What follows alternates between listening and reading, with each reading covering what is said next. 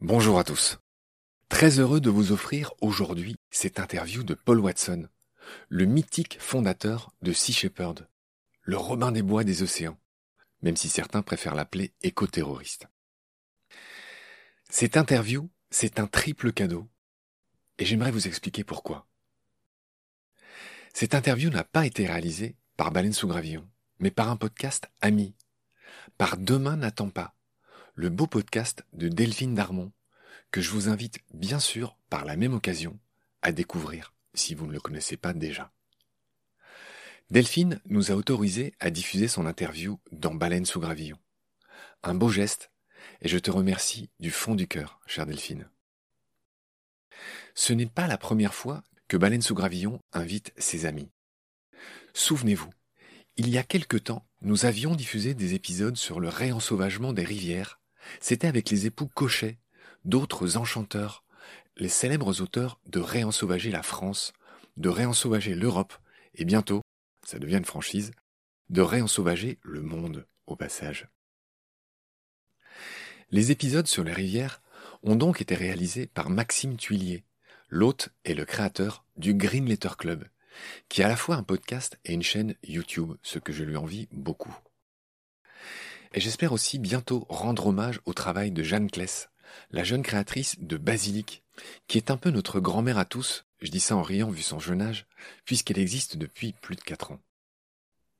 Une accolade donc à Delphine, à Jeanne et à Max.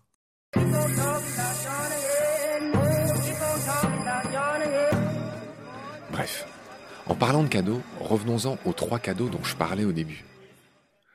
Le deuxième cadeau, c'est de diffuser une interview récente de Paul, qui a été débarqué de Sea Shepherd États-Unis en juillet 2022. Quelques précisions à ce propos. Paul Watson a créé, comme vous le savez, Sea Shepherd en 1977. Et déjà à cette époque, il l'a fait parce qu'il était en désaccord avec Greenpeace, dont il est un des cofondateurs. Mais il en avait été viré parce qu'il voulait en finir avec la protestation, qui ne suffit pas selon lui. Et il a raison, bien sûr. Donc, il a fondé Sea Shepherd pour s'interposer, pour faire physiquement barrage, mais sans aucune violence, entre ce qui reste du vivant et tous ceux qui le pillent, tout ça pendant que d'autres choisissent de blablater sans fin. C'est notamment grâce à l'activisme de Sea Shepherd, l'autre nom du bougeage de cul, que l'Antarctique est enfin devenu un sanctuaire pour les baleines, après des dizaines d'années de pillage et de chasse à la baleine, de combats épiques aussi, combats qui n'ont jamais fait une seule victime dans le camp d'en face, rappelons-le. Ce camp d'en face, ce sont les braconniers, les baleiniers et tous les autres crevards internationaux qui vident les océans, comme la terre ferme bien sûr, pour leur profit immédiat. Sans piger qu'ils nous foutent tous dans le guano au passage. En effet, on a un peu besoin de l'océan, ne serait-ce que pour respirer par exemple. On lui doit une respiration sur deux, de fait, à ce grand dépotoir. Et de la préservation des populations de poissons dépend aussi la bonne séquestration du carbone, ce qui est indispensable pour ne pas perturber davantage le climat.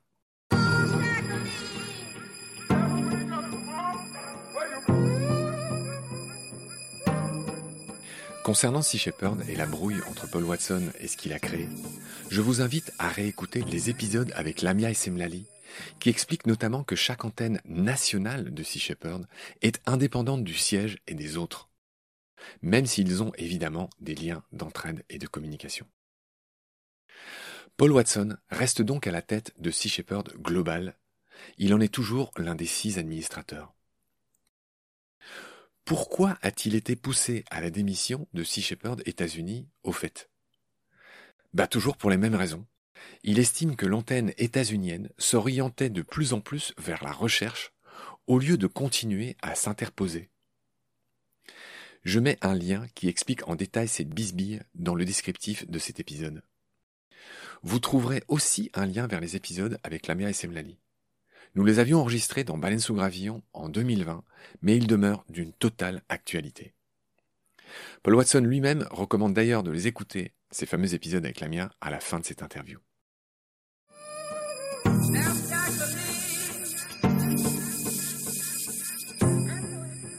Les fidèles de Baleine sous Gravillon n'ont pas oublié que Paul nous avait offert une magnifique dédicace peu après notre naissance.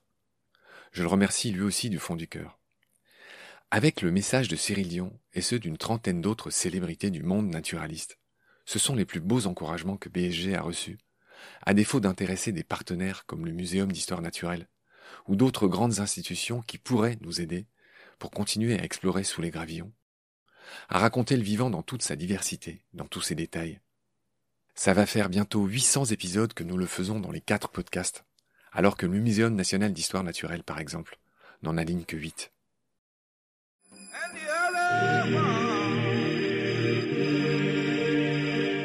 Bref, concernant le divorce de Paul et de Sea Shepherd États-Unis, pour divergence et pour incompatibilité d'humeur, ok, c'est vu. Mais rassurez-vous, comme je l'ai dit, Paul reste à la barre de Sea Shepherd Global, c'est-à-dire Sea Shepherd Monde. Ne cherchez pas de commentaires sur ce sujet dans cette interview, vu qu'elle a été réalisée juste avant l'éviction de Paul. Delphine l'a enregistrée en juin 2022 et Paul a été débarqué en juillet.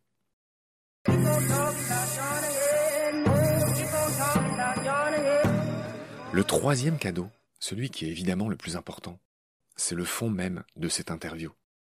Il y a tout dedans. Et pardon, elle est en anglais. Mais j'ai passé une nuit à retranscrire cette interview en français.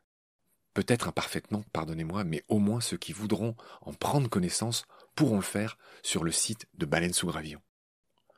Vous trouverez aussi ce lien dans le descriptif de l'épisode, qui pour le coup va être long comme un camion, décidément. En écoutant Paul Watson, cet autre cher Watson, je comprends pourquoi et comment il a tant fasciné Lamia Semlali et tous ceux qui ont voué une partie de leur vie à Sea Shepherd. Beaucoup de bénévoles et d'amis de Baleine sous Gravillon sont passés par Sea Shepherd. Et nous dédions ces épisodes à tous les bénévoles de toutes les assauts qui donnent de leur temps et de leur énergie pour le vivant. Ceux qui ont renoncé à la facilité et au confort. Ceux qui s'engagent concrètement. Ce podcast même, Combat, leur est entièrement dédié. Et pas que cet épisode avec Paul, tous les épisodes vous sont dédiés, les amis. Ces bénévoles, toi, et toi là-bas, vous êtes la cheville ouvrière d'une mission qui ne passionne pas les foules. Nous prêchons ici les convertis. Je le sais, vous le savez. Mais l'enjeu, comme le rappellent tous nos invités, dont le jeune Victor Noël, qui a seulement 17 ans, est de rompre massivement avec ce modèle d'exploitation et de destruction du vivant qui reste la norme aujourd'hui. C'est aussi le message de Paul qui en a 71. Il le dit simplement et magnifiquement dans cet épisode. Par exemple, les marines de chaque pays devraient protéger les aires marines supposément protégées que pillent les flottilles de pêche industrielles, notamment chinoises, au lieu de jouer à la guéguerre. Bien dit, Paul. Moi aussi, je suis bénévole, et c'est pour ça que, à mon tout petit niveau, avec mes maigres moyens, et grâce à tous mes bénévoles que j'ai remerciés, je n'arrête pas Baleine sous Gravillon, Combat, nous mène, et Petit Poisson deviendra podcast. Je n'arrête pas car 99 Français sur 100, 99 citoyens du monde sur 100, malgré les déclarations d'intention, les beaux discours ou les petites résolutions et les mesurettes, ne sont toujours pas prêts, au fond, à lâcher un peu de leur confort pour laisser une chance aux vivants voisins. Des fientes de chauves-souris ou d'hirondelles jugées inesthétiques sur une façade, aux pelouses tondues tous les dimanches ou toutes les deux semaines, en passant par la régulation des animaux déclarés nuisibles, sans parler de ce qui se passe à la chasse ou tout simplement dans l'élevage industriel. Le vivant, les bestioles, passent toujours après, loin après.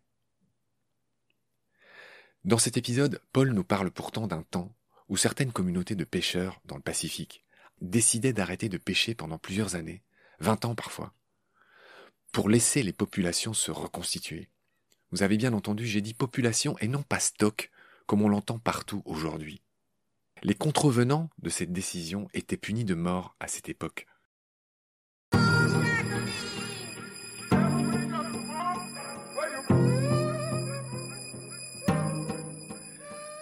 C'est donc bien beau tout ça, tous ces podcasts, tous ces beaux discours, tous ces Paul Watson, mais il appartient à chacun de convaincre ses parents, ses amis, ses collègues et ses voisins.